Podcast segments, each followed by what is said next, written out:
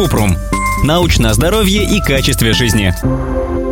Почему я постоянно кусаю губы? Как перестать это делать? Кратко. Возможно, вы покусываете губы из-за стресса или когда пытаетесь на чем-то сосредоточиться. Привычка сильно себя кусать может вызывать серьезные повреждения. Она встречается у людей с неврологическими или психическими проблемами, либо так проявляется обсессивно-компульсивное расстройство. Если вас беспокоит, что вы постоянно кусаете губы и сильно их повреждаете, лучше проконсультироваться с психотерапевтом. Он может назначить когнитивно-поведенческую терапию или седативные препараты. Дополнительно стоит обратиться к стоматологу, чтобы исключить проблемы со стороны полости рта, например, неправильный прикус или болезни сустава челюсти.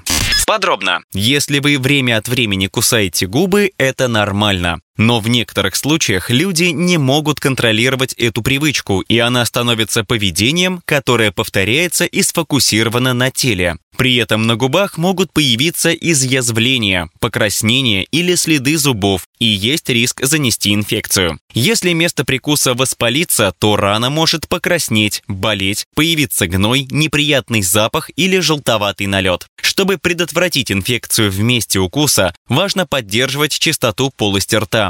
Тщательно и регулярно чистить зубы мягкой щеткой. Губы тоже можно протирать марлевым тампоном с физиологическим раствором. Стоматолог может назначить симптоматическое лечение, чтобы уменьшить боль. Распылять раствор бензидамина гидрохлорида в соотношении 0,15% на пораженный участок. В некоторых случаях стоматолог изготавливает устройство, которое похоже на капу, чтобы защитить губы от повреждения.